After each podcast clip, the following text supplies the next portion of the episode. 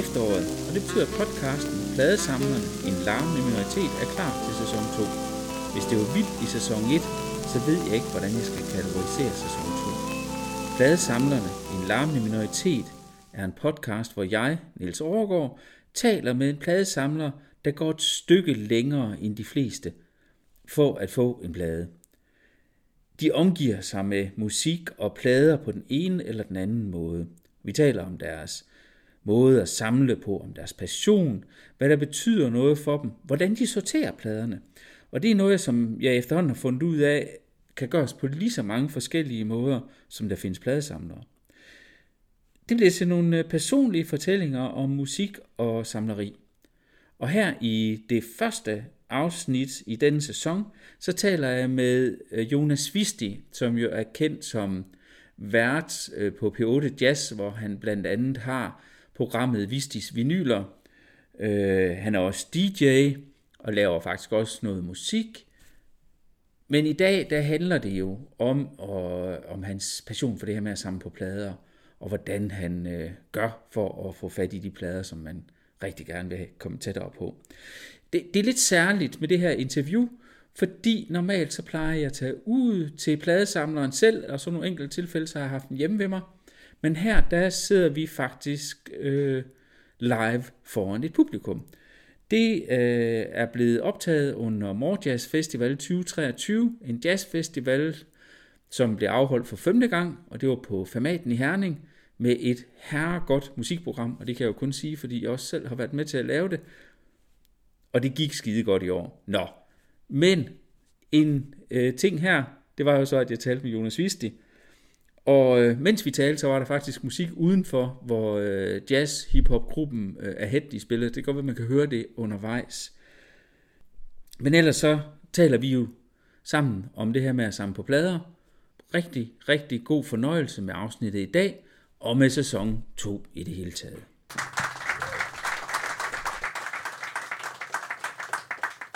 Når man snakker i sådan en pladesamler podcast, så snakker man om, hvad er det, man samler på, og hvorfor man er pladesamler. Og det, der kunne man jo selvfølgelig starte, men det er også godt at starte med sådan det her med, hvad, hvad startede det? Hvad, hvad gjorde du en dag sådan ligesom tænkte, lidt mere, at nu vil jeg til at samle på plader? Hvad tændte det i dig? Jamen, øh, jeg er jo øh, nok programmets yngste deltager indtil videre. Jeg voksede Absolut. op med, øh, med CD'er, som var det hotteste hotte, øh, som jeg samlede på. Og øh, øh, skævede ret tit til min fars pladesamling. Øh, og øh, i løbet af min teenageår, der, sådan, der prøvede jeg på en eller anden måde lidt at tage tilløb til at konvertere den her CD-samling til vinyl. Øh, og jeg er ret glad for, at der gik alligevel en del år før, at jeg tog det endegyldige spring for... Altså, ellers så ville der have været rigtig mange dårlige plader, som jeg havde hørt i mine teenageår, som jeg ikke ville høre den dag i dag. Øh, men jeg tror helt klart, at jeg har sådan et samlergen i mig. Øh, og øh, så er jeg jo bare sådan grundlæggende virkelig vild med musik. Så det er sådan en meget god kombination. Ja, så det hænger godt sammen. Ja. Så man kan sige, mit samlergen kombineret med inspiration fra min øh, faders Ja, så han havde, nogle, han havde nogle plader, som var lidt spændende. Der var et eller andet ja, der. det var sådan meget progressiv rock. Det ja. var øh, specielt øh, Frank Zappa, der ja. blev lyttet til. Ja.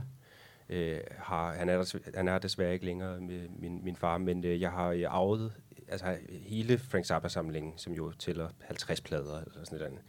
Øh, og der tror jeg, at jeg på en eller anden måde lærte at lytte til ikke konventionel musik, altså ja. musik, som ikke er bygget op omkring et vers og et omkød ja. og et vers og det dobbelt omkød til sidst, og så er det lavet. Øh, men det her med at blive udsat for nogle lange, abstrakte passager og nogle ting, som i en mere kommersiel sammenhæng ikke giver særlig meget mening. Men jo som, altså Frank Zappa, han var jo kæmpestor i, særligt i 70'erne og op i 80'erne, så, og jo et eller andet sted også med mange genrer. Altså det er jo ikke sådan, man kan sige, ja, det var måske progressiv rock, ikke, men der var også jazz og alt Helt muligt andet øh, blandet godt ind i det. Så, så det var noget der, som, som sådan satte det i gang. Og, men hvad, hvad, hvad så, når du selv begyndte at købe plader? Ja. Nu, nu har du købt CD'er, så kommer der sådan et eller andet tidspunkt, hvor sådan, så køber du noget vinyl. Ja, så var jeg på øh, plademesse i øh, Nørrebrohallen, hvor jeg tænkte, nu skal, nu skal samlingen skulle startes. Og jeg gik bare ind til den første pladekasse og tænkte sådan, der stod sådan noget fire Beatles-plader. Jeg ikke kigget noget andet, så tænkte jeg sådan, jeg, skal jo, jeg kan jo elske Beatles, så det, det, det skal jeg have. Men så havde jeg ikke set, at der ligesom var altså 400 andre mælkekasser med ting, som jeg også godt ville have. Så det var ligesom sådan meget hurtigt øh, et møde med, at det er en vild verden, man har kastet sig ind i. Altså jeg kan jo ikke, jeg kunne desværre ikke købe alle 400 pladekasser, Nej. selvom jeg på en eller anden måde har lyst. Ikke? Men du er på vej. Altså det er så det, du sidenhen har sat dig for her i livet. At Alle plader købe, i verden. At du skal købe de der 400. ja, ej, altså, øh, men så fandt jeg jo lige pludselig ud af, at jeg kunne, øh, jeg blev nødt til, altså, øh, at scanne til benet og finde ud af, hvad er det egentlig, en pladesamling skal kunne, fordi som sagt, jeg vokset op med streaming, og jeg har jo også brugt, øh, det håber jeg ikke, jeg kan blive straffet for den dag i dag, med Napster, den her fildelingstjeneste. Du ved, jeg er virkelig vokset ja. op i den digitale tidsalder, ikke? Har jo aldrig levet uden internet, øh, en af de første generationer. Ja. Øh, så øh, egentlig har jeg bare sådan, altså lyttet til musik i alle formater, så jeg tænkte meget hurtigt, hvad skal egentlig sådan, altså hvad skal den her vinylsamling kunne? Øh, for ja, man kan jo lige præcis ikke have alle plader. Det er jo øh, desværre et spørgsmål om plads og økonomi, ikke? Ja. Men så der var nogle, der var nogle plader, som satte det lidt i gang. Altså det var jo ikke, det kan godt være, der var Beatles, men der, der har været noget andet, som ligesom... Ja, altså så, så var jeg jo øh, på daværende tidspunkt, det var lige starten af min P8 jazz-ansættelse, så det var sådan jazz som omdrejningspunkt. Ja. Og det var også der, så jeg lod de der Beatles-plader stå, og så gik jeg over og købte en masse jazzplader, og der var det jo sådan, se i retrospektiv meget sådan naiv køb på en eller anden måde. Det var jo bare sådan, og der stod en eller anden Coleman Hawkins plade, og der var en eller anden Charlie Parker plade, og det var sådan lidt i øst og vest, men det var ligesom centreret omkring jazzen. Ja. Øh, og øh, så er det jo med ting, som man går meget op i, så tager det jo overhånd på ja. et eller andet tidspunkt. Og det må man bare sige, det har gjort. Altså fuldstændig. Det er overrumplende. Så, øh, så det er stukket helt af? Ja, det er det simpelthen. Og det er jo det, der er fedt. Ja. Det er netop det der, hvor der, man kommer ind i noget, hvor der er sådan, at så, så tager det overhånd, men man får også så meget tilbage. Ja. Ikke? Så. Og så tror jeg, den her, øh, så var det jo ligesom mig selv, så var det ikke min far, der skulle sætte de her plader på, men så var det mig selv, der begyndte at sætte øh, de her plader på. Så det er jo også, øh, kan man sige, en anden sådan måde, man drager opmærksomhed til det, man lytter til, fordi ja. det er jo lige præcis er sådan mere besværligt. Øh, det er super besværligt. Det er jo sådan albumet, man på en eller anden måde genopfinder. Ja. Øh, fordi øh, at man ofte hører en plade ja. fra ende til anden, og sådan ja. kan egentlig rigtig godt lide det. Altså, så kan man sige, så er der det der ritual halvvejs, hvor man lige skal op og vende den. Men øh, så det var også en, en ørenåbner. Ja. Og, og det er netop det der med, at det, det, er, det er bøvlet. Ikke? Altså, når du kommer mm. fra sådan en generation med Napster og alt det her, der har været super nemt, ikke? og så downloadede man bare, jeg vil have den.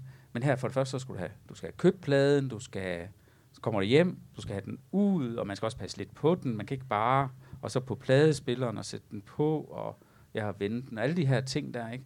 Og det er også, altså, men man, man kan lige så godt høre det hele, når man nu har sat den på. Ja. Det er ikke hopper rundt og sapper rundt.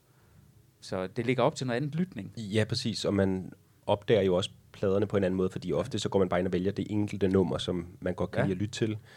Øhm, men her der bliver man præsenteret for hele kunstnerens ja. Ja. værk, og den idé, der ofte ligger bag, at det her nummer kommer i en bestemt rækkefølge. Øhm, jeg tror også, det var Jonas Struk i et tidligere afsnit, ja. som øh, var inde på, øhm, altså at det faktisk er en virkelig fed ting, at det er besværligt. Ja. Øhm, det kan jeg virkelig genkende til. Øh, fordi der sådan er et eller andet, sådan en speciel iscenesættelse. Altså, der er øh, mange aftener om måneden, hvor jeg har øh, sådan lyttesessions op i min lejlighed, hvor jeg har sådan et par store Genelex monitor og en, hele min pladesamling. Og så mødes jeg simpelthen bare med venner, og vi laver egentlig ikke sådan rigtig meget ud over at snakke om plader og lytte til dem.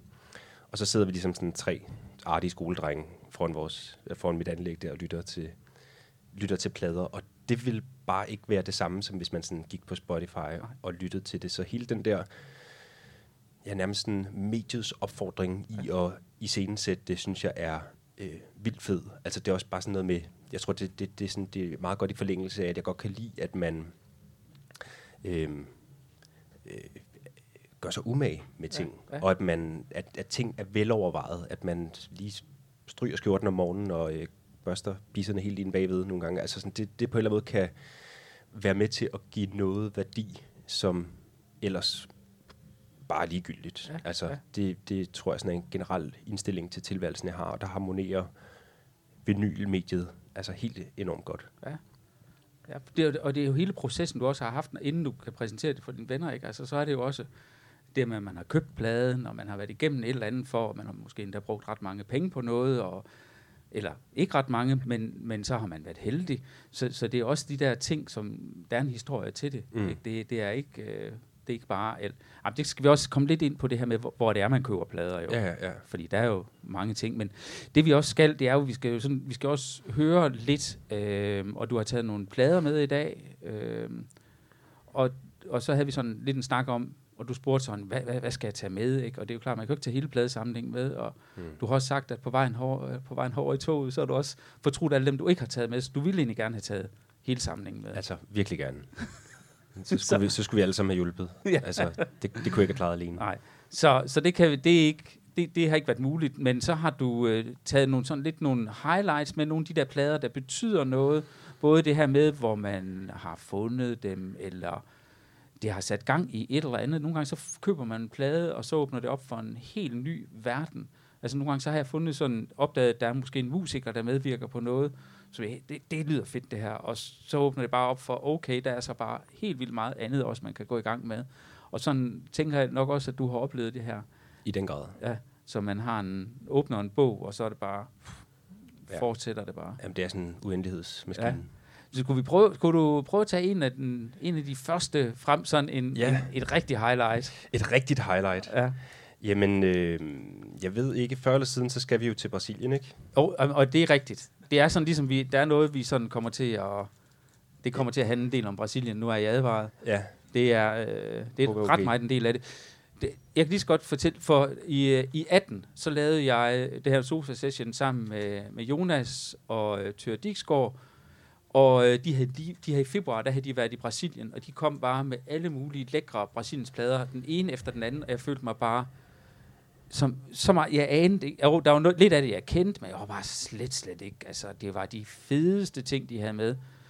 Og, og lige siden, så har jeg jo så drømt om at komme, komme til Brasilien. Det, det, det har sat så meget gang i noget der, og, øhm, og, og det, er, det er jo det, der er det farlige ved det.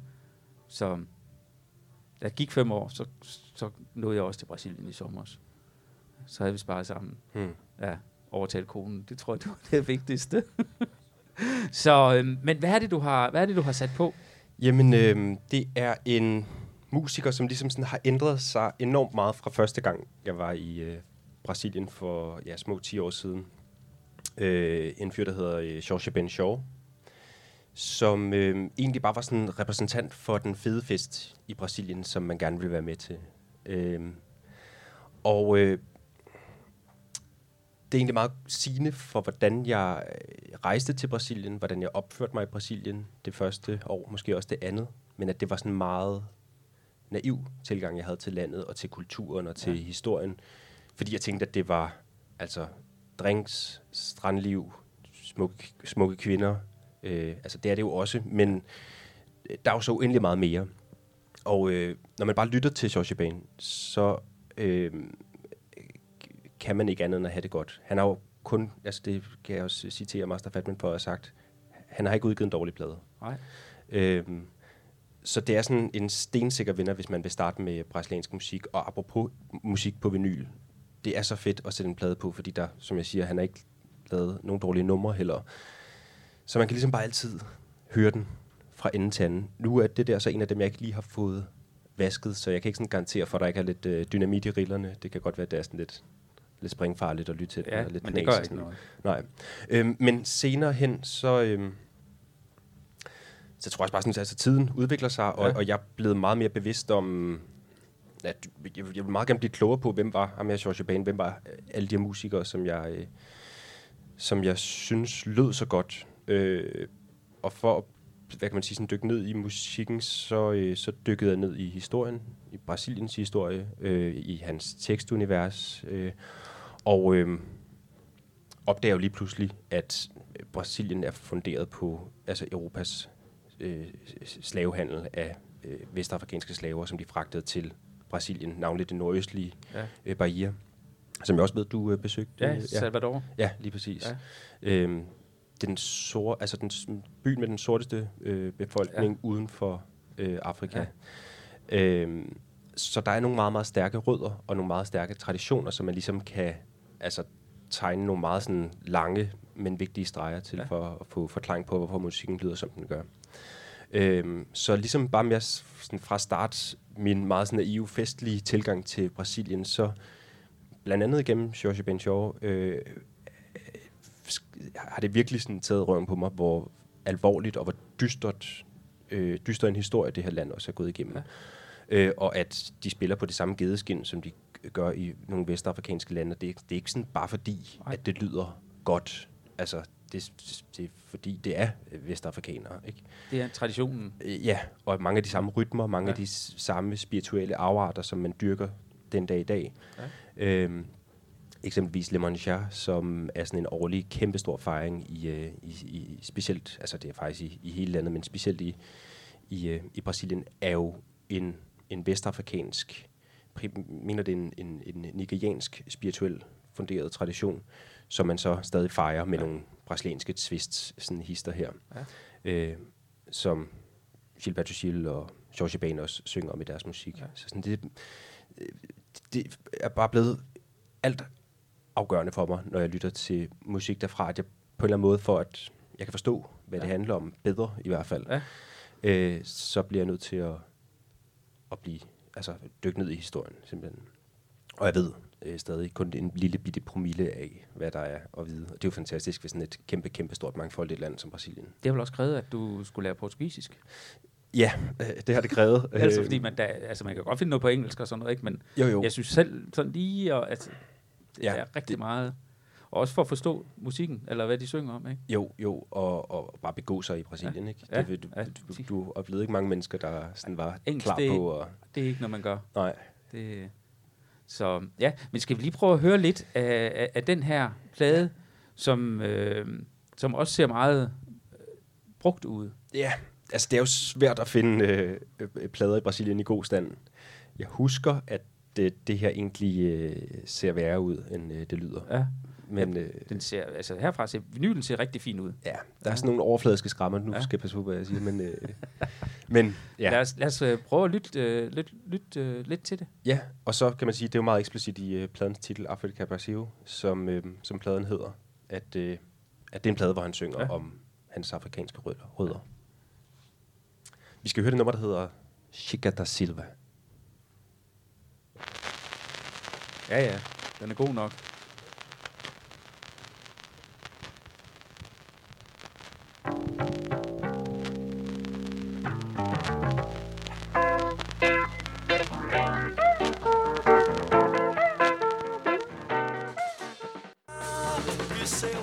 Øh, musikken her, den er ikke så meget med i podcasten, fordi så podcast, så koster det penge, når man bruger musik. Så der er altid lavet en playliste, som man så kan gå ind og, og høre bag efter på Spotify og alle de her. Men øh, det tager vi øh, sidenhen.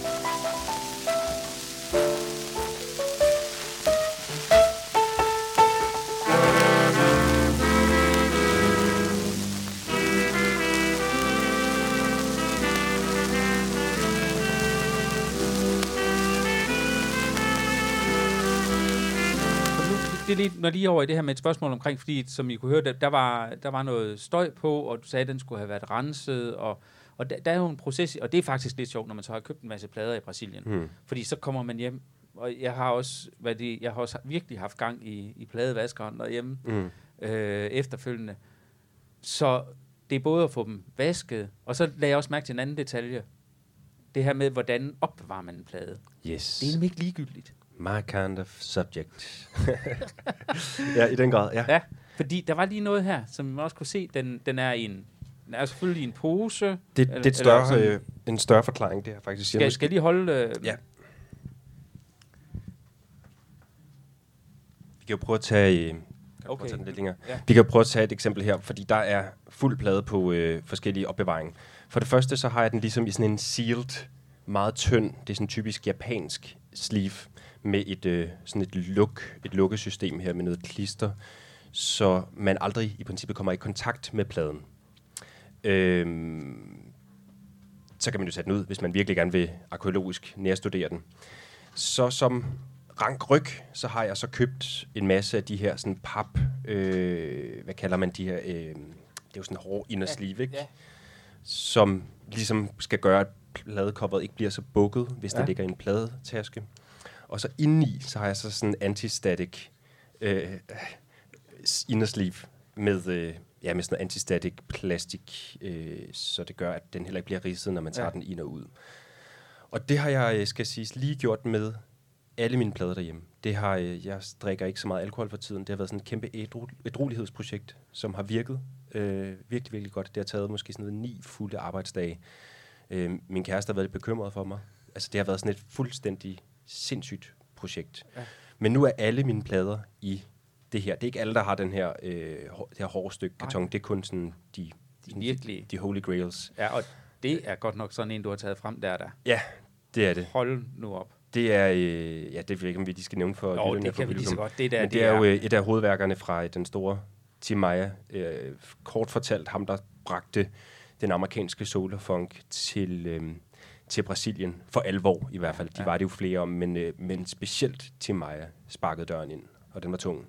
Rigtig meget, og, og han har også lavet en helt del plader, hvor mange af de første plader, de hedder egentlig bare Tim Maia.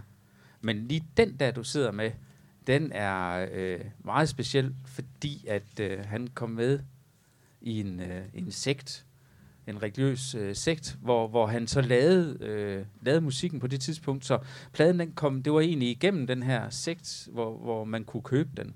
Ja. Så, så det, er ikke, det var ikke en, der sådan var udbredt. Altså det, det, det, når jeg, jeg, har, jeg kan lige så godt sige, når jeg, lige, jeg, uh, når jeg sidder så tæt på den, det, det er faktisk helt... Oh, ja, jeg, har, jeg har udelukkende, jeg har den derhjemme, men jo slet ikke i det. det jeg har den i, i en japansk øh, bootleg. Så det er jo helt, det er jo helt skidt, altså når vi snakker samler.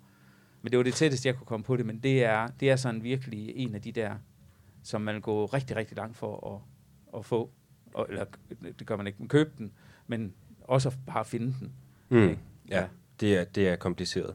Det er jo udgivet på hans, og det er også grund, en af grundene til, det, at, det er svært, det, at den er svær at få fat på, det er, at den blev udgivet på øh, Seroma, som egentlig er en forkortelse af øh, Tim Meyers borgerlige navn, øh, Sebastian Rodriguez Meyer, som han hedder, som så ligesom Lego leger godt ja. øh, med samme øh, kreativitet, var jeg ved at sige, fundet på.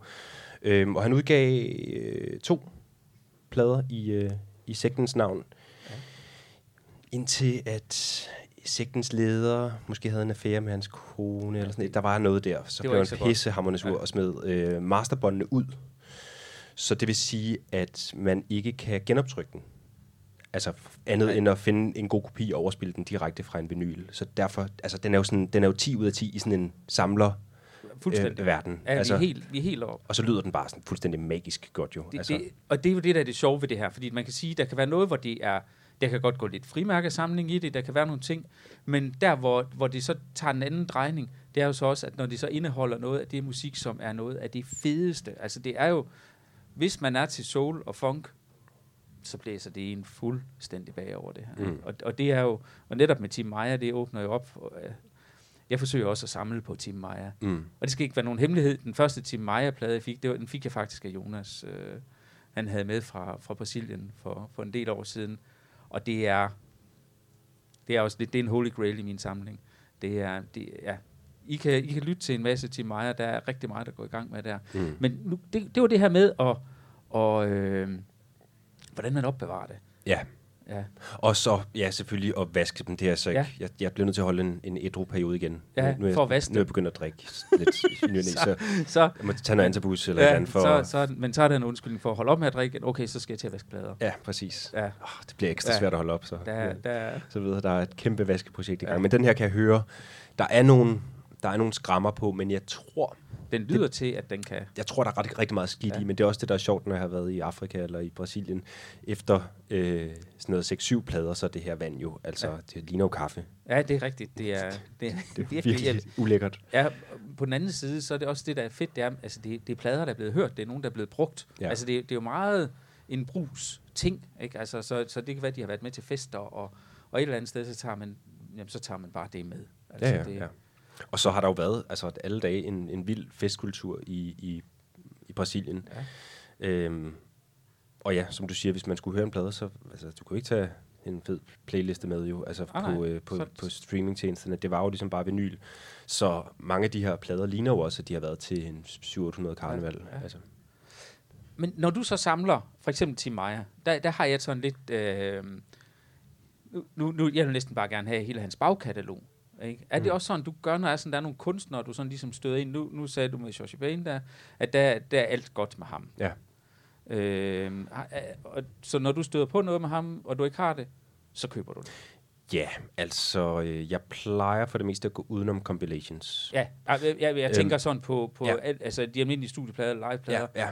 Og, øh, men der er nogle få, altså der er få artister, som jeg vil have sådan alle plader med, men Timaya er en af dem, og jeg vil sige, at jeg faktisk er relativt tæt på. tæt på. Der er den der Timaya in English, som koster sådan noget, altså det er sådan noget 10.000 kroner ja. eller et eller andet. Ja. Den, ja, det, det, det, det, er et lang, det er en lang diskussion ja. på hjemmefronten, hvis man skal retfærdiggøre den, ikke? ja, ja, der er nogle ting der. Ja. ja det er øh, Men, øhm, men sådan en som Tim Maia, altså, øh, og jeg, jeg har det som erklæret mål, og det bliver faktisk, og det indrømmer jeg gerne, meget øh, sådan, øh, anal forhold med, sådan, hvilket præst det skal være.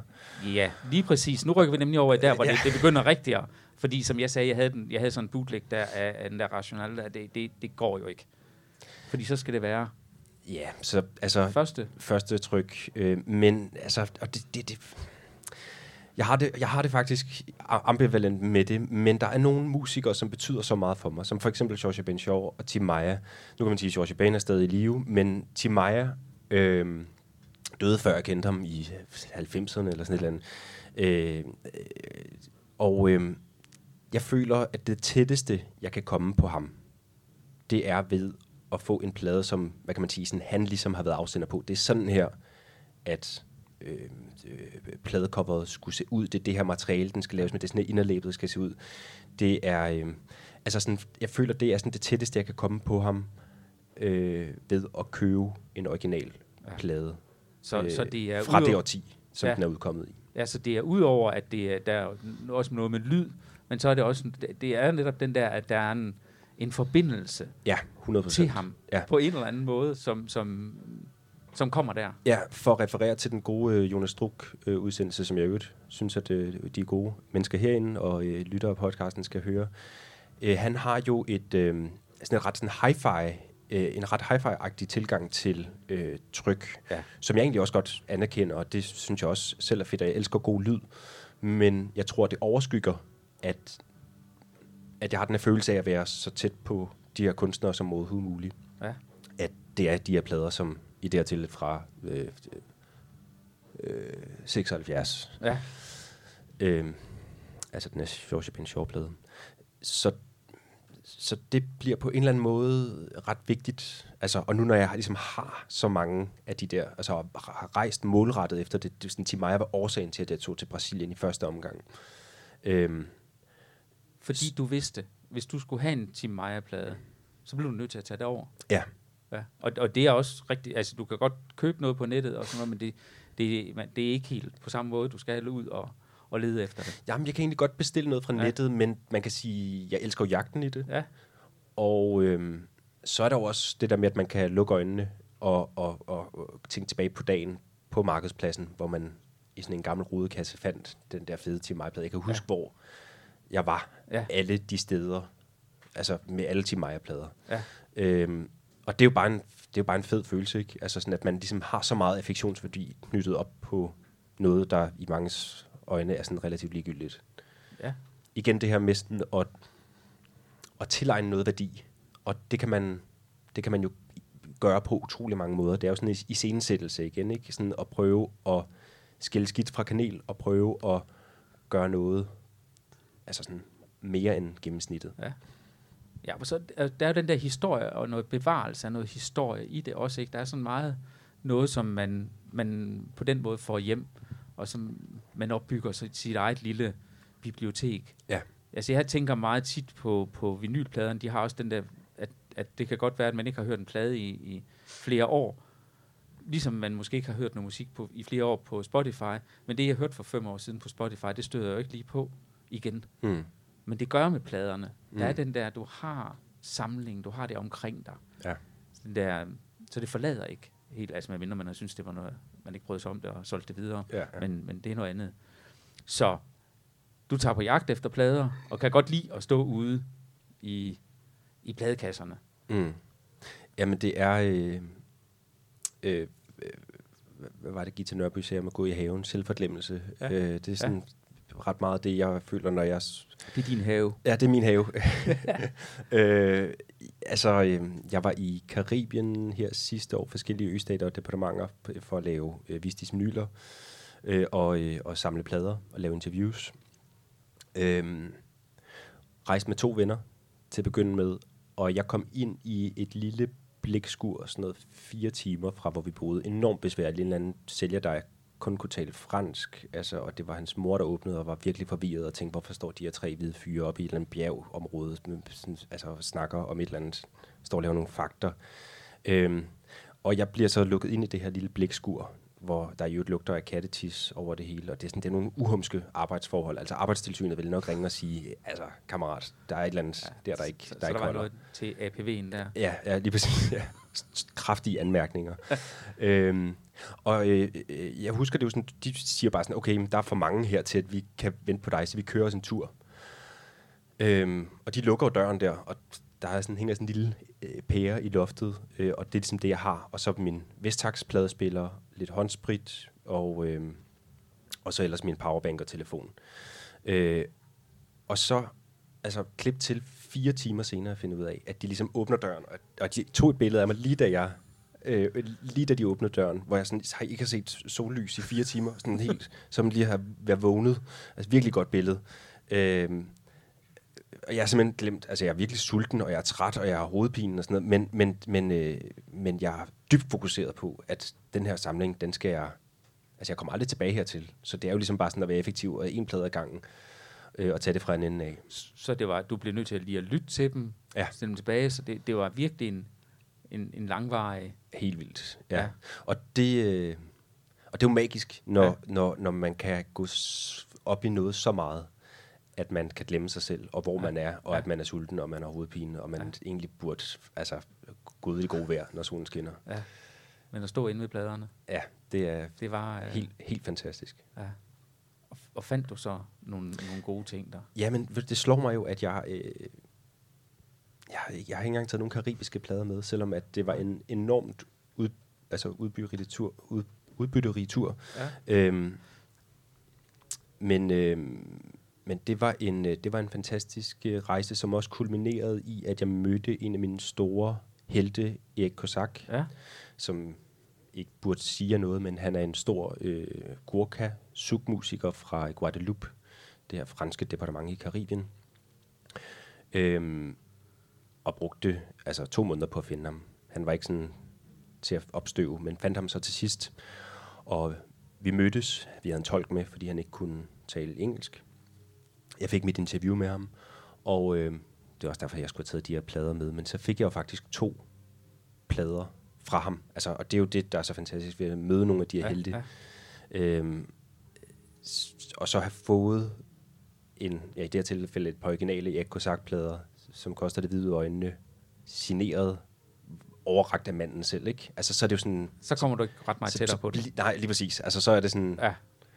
Som Men du og, brugte også rigtig lang tid på det. Altså helt sindssygt lang tid. Ja. ja. Og du har, du har et arbejde, som gør, at du har en undskyldning for at kan gøre sådan noget. Ja, det, det snakkede vi også om i forhold ja. til dit arbejde med den der podcast. Ikke? At det, er sådan, det, det, er jo, øh, det er jo sådan den mest geniale undskyldning for at, øh, at banke på døren til nogle ja. af de her til nogle af de heldige. Det heldigvis lykkedes mig af flere omgange, øh, navnlig i Brasilien, med ja. nogle af de her store øh, brasilianske musikere. Øhm, og i, øh, i Ghana rejste jeg også sidste år, hvor jeg også, der har faktisk taget en, øh, en Epo Taylor-plade med, men nu springer vi lidt i øst og vest. Og ja, ja, men det, men det bliver gør bare jo heller ikke, det gør jo heller ikke noget, det, fordi der er jo, vi, vi skal også nå, vi skal nå det hele på enormt kort tid. Det ja. ved jeg ikke. Det, det er nærmest også umuligt, men vi kunne godt, vi kunne godt hoppe til Ghana og så, fordi og så høre noget Epo Taylor, det tænker jeg sådan set kunne være meget fint. Mm. Øh, så hvis du finder den frem yes. der, så, fordi så kan jeg lige referere til det her, som, som vi snakkede om. Altså det her med at have en undskyldning for det. Altså hvordan, hvordan er det, man øh, kommer i kontakt med de her, og, og jeg, jeg har næsten på fornemmelsen, at, at jeg er helt sikker på, at Jonas han er helt vildt glad for sit arbejde, øh, på P8 Jazz, men det bliver sådan lidt en undskyldning også for, at man kan tillade sig at opsøge nogle af de her folk, som man jo ellers ikke normalvis øh, lige banker på døren og siger, jeg vil gerne snakke med dig. Så har man en undskyldning, og så siger, at jeg laver et radioprogram øh, for P8 Jazz. Jeg, jeg har så den her endnu ringer undskyld. Jeg laver en podcast, så jeg banker på, og så, så snakker vi øh, sammen om det med at samle på plader.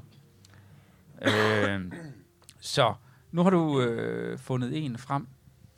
Som er helt vildt ridset, bare for at sige. Der er endnu mere dynamit i rillerne ja. her, end øh, på øh, den anden plade. Så, Jamen, det er ja. godt. Jeg ved ikke, om vi skal snakke om den først, eller skal vi bare lytte til den? Eller? Nej, vi kan godt lige tage den frem. Okay. Jeg tænker, det er... Det er en øh, atypisk Ebo Taylor-plade. Ganske kort. Ebo Taylor, en af de sidste store, øh, altså levende highlife og afrobeat-legender, som vi har tilbage, arbejdet meget sammen med øh, Fela Kuti. Øhm, men Ebo Taylor, det var ligesom ham, der blandede afrobeaten, den amerikanske funk, den karibiske suk for den sags skyld, ind i sin musik. Og øh, blev verdensberømt på det, og turnerer faktisk stadig. Jeg tror, han er i Australien lige nu, ja. eller sådan et eller andet. Altså, øh, nogen af 80 år gammel mand, som, øh, altså han sidder ned til, til sine koncerter, og er kun på scenen sådan 20 minutter. Og så er det hans søn og hans øh, bandkammerater, der ja. spiller Evo Taylor Legacy. Øhm, det her det er en lidt øh, øh, anderledes øh, plade. Øh, det er med øh, et lokalt kirkekor fra øh, Salt Pond, hvor jeg også besøgte ham i hans øh, kæmpestore øh, hus. Ikke fordi han er flashy, men fordi han øh, virkelig tager den her øh, genesiske familietradition øh, bogstaveligt med at have altså hele stamtræet boende. Det, de, jeg tror, de boede, boede 40 mennesker i, øh, i det her hus. Det er, det er fuldstændig vanvittigt. Ebo Taylors familie, simpelthen. Ja, som, øh, som jeg sagde, fik, fik, ja. fik hils på. Øhm, og det er en meget, øh, meget sød, sådan en sådan spirituel, lidt sådan kristen, øh, genesisk plade, som betyder vildt meget for mig. Godt. Jamen, skal vi ikke lige øh, prøve at, at høre? Ah, det går vist fint, det der.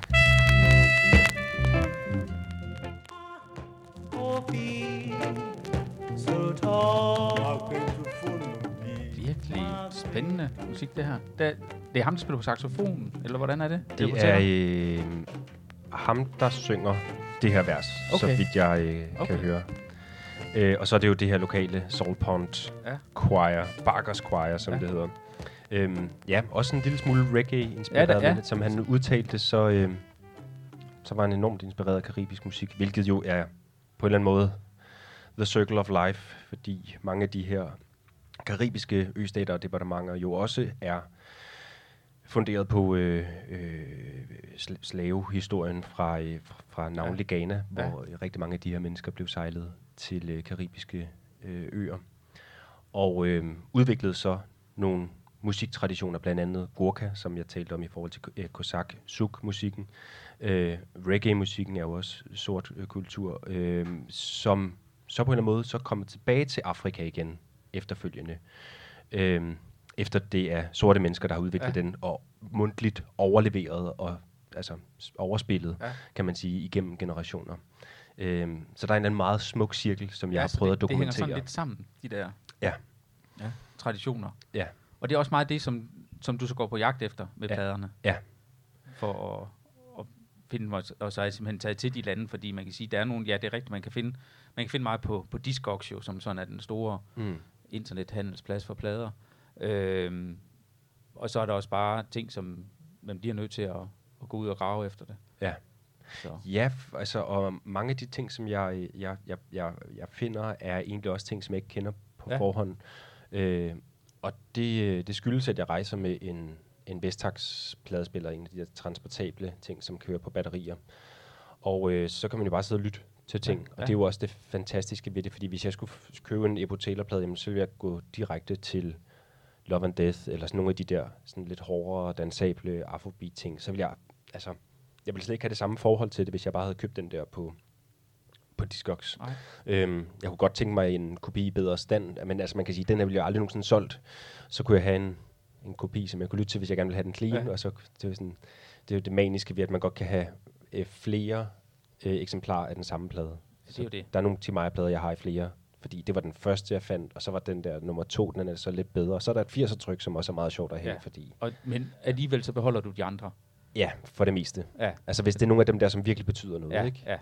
Så øh, jeg har lige lavet sådan en kæmpe stor øh, udskillelsesproces i forbindelse med den her resleeving, Ja. ja. øh, øh, hvor altså flere hundrede plader røg, og der var også nogle af de her øh, George Bain-plader til Maja dubletter, som øh, røg med, hvor det var sådan, jeg var nødt til at øh, gå ud på bagtrappen om natten og fiske. Ja, det gjorde lidt øh, ondt. Fiske dem ud igen, fordi jeg kunne simpelthen ikke, Nej. altså det, det kunne jeg ikke. Altså, øh, så, så der står også nogle dubletter, hvor der Ja. ja. så er en forklaring på, hvorfor og hvad den der kan bruges til. Og øh, også det her med at købe øh, øh, reissues, som man så kan tage ud af DJ med. Ja. Fordi det tror jeg måske også, altså det er der mange vinyl DJ's, der kan ikke genkende det til, hvis man for eksempel har købt en spritny plade fra ny, og så man har været ude at spille med den en 7-8 gange, så er der ligesom ikke andre, man kan skyde skylden på, hvis den er øh, begyndt at få riser. Nej. Og det gør de jo bare. Sådan altså, er det. uanset hvor meget du passer på Ja. dem, så, ja. så øh, specielt når du DJ'er, ikke? Så derfor, øh, så har jeg også nogle dubletter, hvor jeg siger, det her det er simpelthen min DJ-kopi, og så det her, det er typisk så en original, som Ja. jeg kun lytter til derhjemme, når jeg vil have det autofilt og Ja.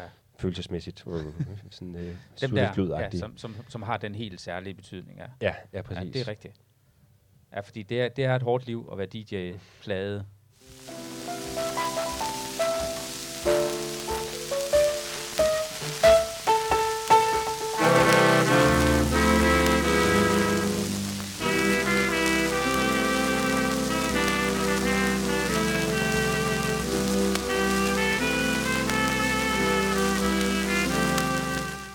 Når der er sådan, det er jo meget med at komme ud i verden og købe plader, men du køber også plader i København?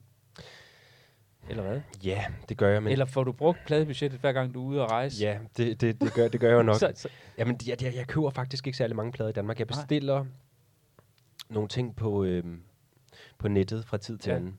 Men sagen er den, at øh, ja, det kan jo lyde som vanvittigt mange plader. Jeg har øh, omkring 1400. Øh, og det er ligesom max limit i forhold til, hvad der kan stå i min lejlighed. så der er en begrænsning. Så der skal, altså, det skal virkelig være godt, og Ja. det skal virkelig sådan kunne slå noget andet, for at, øhm, altså for, for at der er noget, der bliver byttet ud. Så det der sådan hverdags hygge, hyggepladekøberi, det, det kan jeg ikke gøre, fordi så kommer der for meget. Altså, så går det simpelthen ikke. Nej. det, det går ikke. Så jeg er nødt til at målrette det, de der meget sådan specielle plader, som jeg har gjort en ekstra effort Ja. for at Ja. øh, tage ud og finde. Øhm, det kan jeg også se nu, altså sådan halvdelen af min pladesamling består af plader fra øh, Brasilien, Afrika og Karibien, og nogle så også lidt asiatiske, men, men, men rigtig, rigtig mange Ja. øh, plader er fra, øh, fra de destinationer. Og det er jo fordi, jeg har rejst øh, efterhånden rigtig meget i, i de verdens dele. Ja. Så du har fundet de ting netop derude, og så mere så, når du kommer hjem, så er det... Ja, fordi så bliver det jo sådan lidt... Der var en, der brugte det begrebet, det her med, at man har en, en kabinetsamling. Altså man har Mm. sådan en samling, der ligesom... Så er det det. Du, du kan have 1400 plader, Ja. og så hvis der er sådan, at så bliver der nødt til at ryge nogen i udbunken, hvis der er sådan, der skal der er noget, der skal ind. Præcis. Ja. Og jeg føler, at jeg har skåret ind til benet så utrolig mange gange, Ja. at altså, jeg, jeg, kan ikke, jeg kan ikke købe en plade, som bare sådan er lidt sådan, eller fordi der ligger et break på, eller sådan et eller andet. Det, Men er det så, fordi så er pladesamlingen jo en, en, en, også dynamisk? I den grad. Ikke? Altså, så man Ja. kan sige, der er måske nogle bestemte ting, man går efter, men så er der faktisk også noget, der sådan, så er der noget, en, en periode, hvor der er sådan, så skal, nu skal jeg have nogle af de her ting, og så bliver der noget andet, der bliver nødt til at ryge i baggrunden på, på den. Ja, ja. Ja. Ja. og jeg tror, at nogle gange, så kan jeg godt i mit stille sind sidde og være sådan lidt misundelig på folk, der har 30.000 plader, men jeg ved, hvilket hur det er at administrere 1400 og øh, holde dem og bare vaske den her. Ja. Altså, nu har jeg ikke engang fået vasket den plade, som vi skulle høre her i dag. Vel? Altså, det er sådan, jeg synes virkelig, det kræver øh, en del også at, altså, jeg kunne jo høre en ny plade hver dag de næste mange år, før jeg har lyttet hele pladesamlingen Ja. igennem, ikke? Så øhm, jeg synes også, der er et eller andet... Der, er nogle gange så kan jeg føle, at min pladesamling har fået endnu større værdi af at skille mig af med 200. Ja. Fordi jeg skal ind til benet, og der kun er for hver plade, jeg ligesom bladrer i min pladesamling, er noget, jeg synes er lækkert, interessant, ja. Øh, Ja. følelsesladet indsæt, et eller andet, som er vigtigt, en vigtig årsag til, at jeg har den. Men så er det også plader, du kender. Øh, ja, så kender jeg jo øh, ja. min pladesamling, ja. og jeg kan forklare ned til mindste detaljer om, hvor ja. jeg købte den, for det meste også, hvad jeg gav for den, hvornår den skal vaskes, hvad jeg ja. sige, og hvornår den skal skilles ud og trækkes fra i skat og sådan noget. Det er jo sådan virkelig sådan på et detaljeplan, når man, når man så har så relativt, nu er virkelig sådan øh, situationstegn, ikke? Gåsøjne, øh, få plader. Ja. ja, det er jo rigtigt. På den måde, så er det jo, men, men det er så til gengæld 1400. Der var der sådan, du... Ja, det kan godt følge. Præcis. Så jeg, ja. jeg prøver virkelig at, øhm, at holde samlingen nede. Ja. Men det er jo ukrudt, der vokser op. Ja. Altså.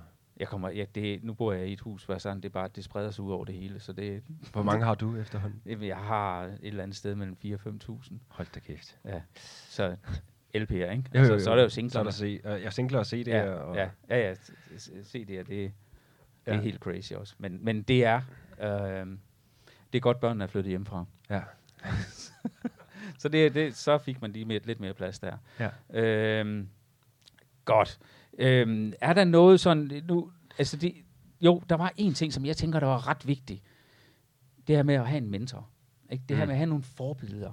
Der er nogen, altså man kan godt have sådan nogen, som er samlere, som er forbilleder. Jeg, har, jeg har selv en, og jeg har også, tror jeg har nævnt ham i tidligere afsnit, en som hed Vagn, der, der kom fra IKAST, som jeg faktisk lærte at kende øh, igennem Morjas, han kom til koncerterne, øh, som, øh, som døde for 10 år siden nu. Men han, øh, en pæn øh, ældre mand, øh, som faktisk allerbedst kunne lide free jazz. Ikke? Og så sad han ude i IKAST og havde ellers arbejdet ved, ved Volvo på, på kontoret. Altså det, det, det var ikke lige der, man så den, men han er bare sådan et forbillede ud i, i god smag. Ikke? Altså der var sådan noget, hvor jeg tænkte, hold nu op. Og der tænker jeg, der har du også, jeg ved, der er i hvert fald en, som, som har betydet ret meget for dig. Mm. Øh, også i at lære noget om brasiliansk musik blandt andet, men det hele taget. Ja, Afrika, musik, ja. afrikansk musik. Ja, altså jeg, jeg prøver at benytte hver lejlighed til at, at give den op for den store øh, øh, Master Fatman, Morten Lindberg, som øh, ja, jeg startede med, da jeg arbejdede på licenskontoret i Danmarks Radio. Det var den måde, jeg startede øh, på Danmarks Radio. Vi har siddet og ringet licens ind, så det kan være, at vi har snakket sammen, nogle af os, der sidder.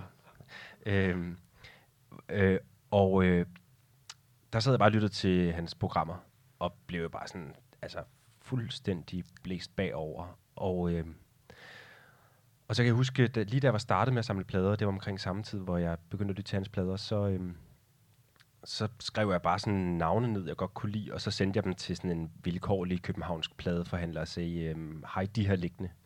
Hvor de jo sendte sådan en mail tilbage, for de sagde sådan, altså, det er det jo, det, altså, det kan du ikke få i Danmark. Altså, du skal, mit bedste bud er, at du skal spare op og købe dem på nettet, eller rejse til, i det her mange tilfælde, Brasilien.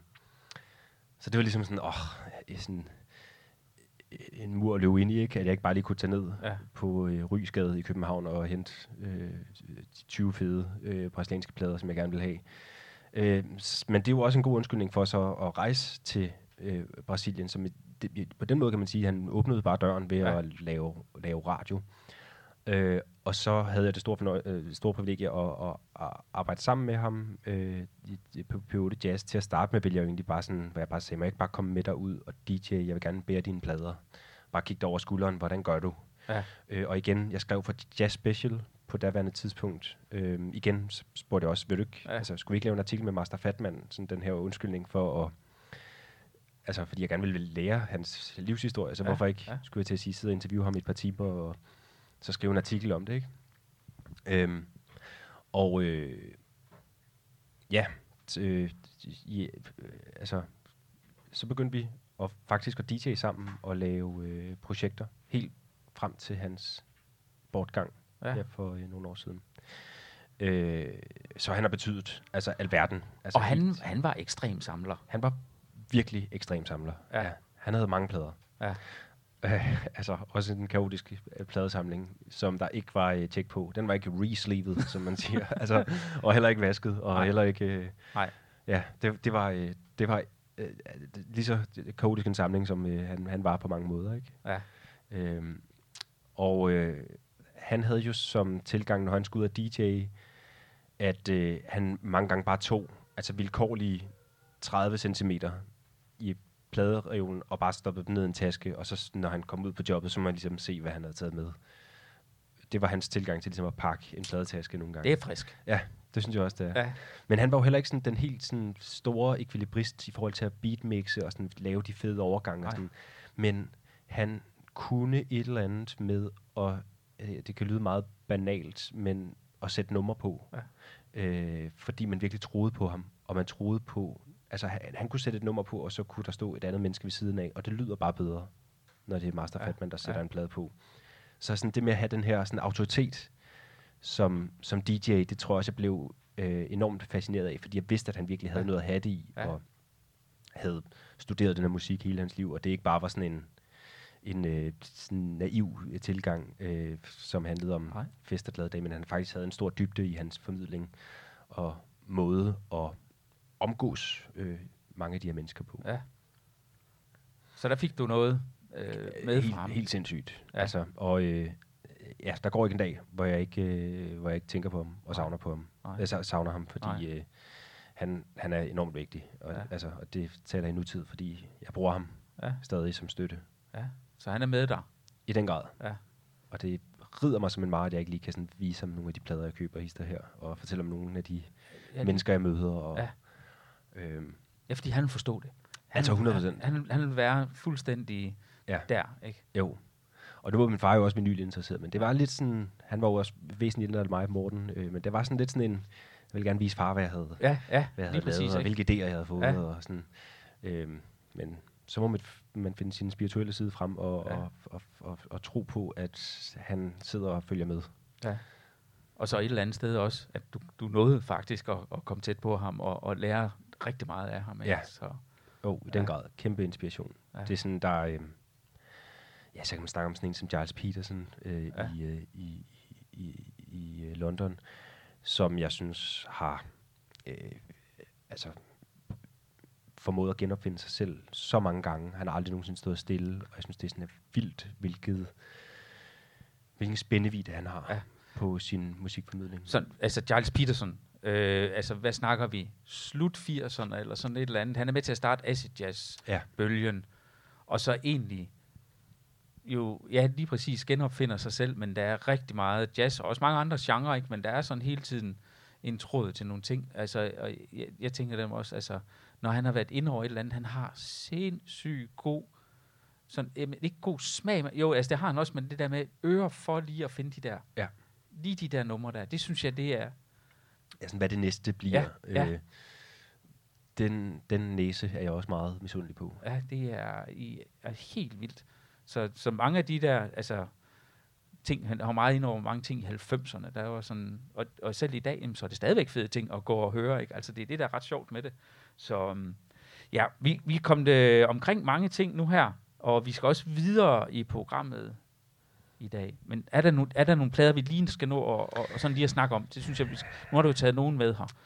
Yeah. Så nogle af de der øh, fede fund. Ja, faktisk min anden rejse til Brasilien var sammen med øh, den gode Dixgaard, som ja. vi også nævnte indledningsvis. Og det er jo lidt specielt, når man er to pladesamlere ude ja. i marken. Ja, det er farligt. Øh, det kan nemlig være rigtig farligt. Ja. Og der... Øh, Skal de holde i... Ja, det må du faktisk gerne.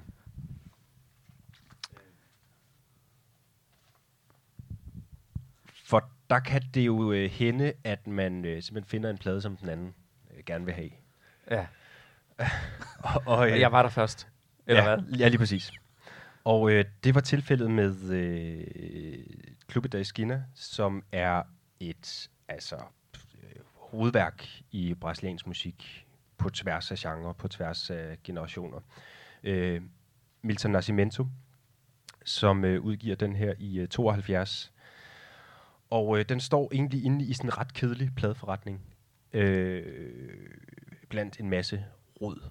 Altså, og den står faktisk i et repress op på, øh, op på en hylde, så det undrer mig lidt, at jeg så finder den i original for, øh, jeg tror, det var sådan et par hundrede kroner. Og det har jeg så, altså jeg tænkte sådan, gud, hvad er det, det pladecover der, det kender jeg godt. Jeg tænkte sådan, øh, hvad? Men jeg kendte den så heldigvis tilpas godt til, at ja. jeg tænkte sådan, den, den tager jeg lige med, og jeg kunne se på Tøger, han blev sådan helt bleg i ansigtet. øh, fordi han vidste jo godt, hvad det var, jeg stod ja. med i hænderne, og han kunne virkelig godt lide den plade. Og så det der sådan med, at jeg ikke var sådan, altså, jeg, jeg, jeg synes jo, den var fed, men ja, det er først sådan, efterfølgende, ja. at jeg du ved, fløjet til Sao Paulo for at se en koncert, hvor den her blev opført med Milton Nascimento, ja. ikke fordi jeg, den er vokset så meget på mig. Øhm, men det er også det, altså det tror jeg, det må være sådan et af de mest sådan, rene øh, køb i forhold til, hvor lidt jeg har givet for den, og hvor meget den så er værd. Og, ja, og, ja, både i, at den er rigtig mange penge værd, men ja. så har den også, jo fordi du var sådan, du, du kendte lidt til det, mm. men ikke, det åbnede en, en, en dør op til noget grad. nyt for dig. Ja. ja, det gav mig en anledning til at sætte mig ned og, ja. og lytte til den. Ja.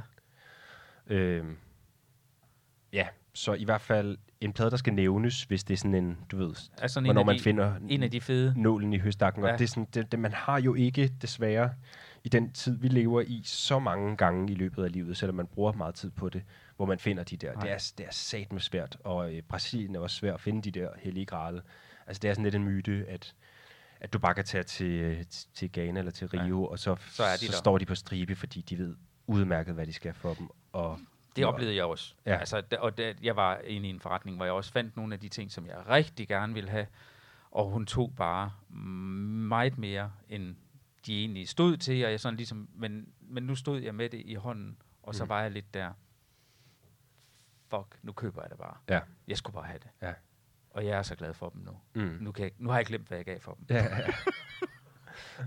så det, det er det, der sker. Altså, fordi ja. det er også lidt det, man, så har du den i hånden, ikke? Mm.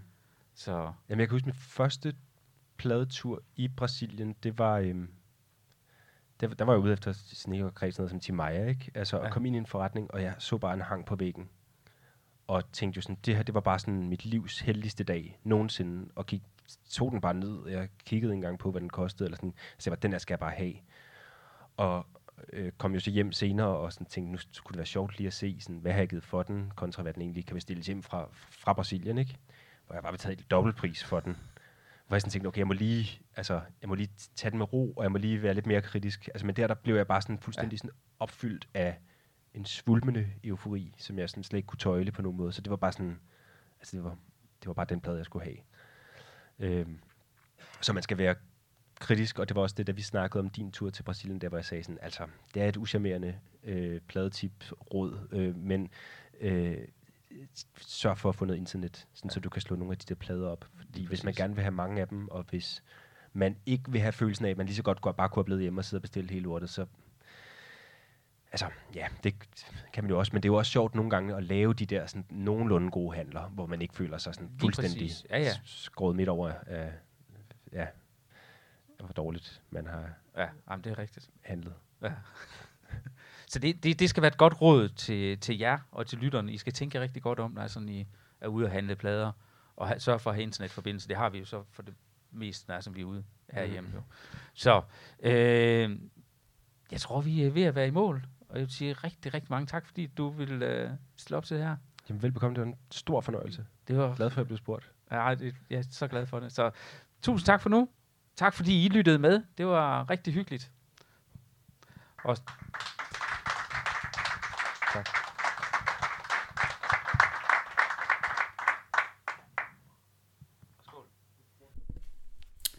Ja, det var så afsnittet med Jonas Visti, som var optaget foran publikum på Morjas Festivalen i Herning. Det var jo super hyggeligt.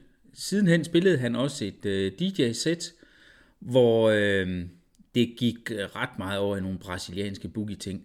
Jeg kan lige så godt sige, da jeg stod og fik en øl og, og hyggede mig i baren, han spillede ikke et eneste dårligt nummer. Det, det, ja, der var den ene efter den anden, hvor jeg sådan, åh, oh, den vil jeg også bare rigtig gerne have.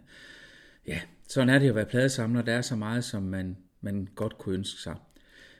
I næste afsnit af Pladesamlerne, en larmende minoritet, øh, skal jeg også tale med en, som er vært på DR. Det er på P2, hvor hun har øh, programmet Natsværmeren. Det er DJ'en Katrine Ring, som har været med i gamet i rigtig, rigtig mange år. Men det er så først i næste afsnit, du kan høre mere om hende. I forhold til Jonas, jamen så har han lavet en playliste, som du kan finde inde på øh, Spotify. Søg på pladesamlerne og skriv Jonas Visti.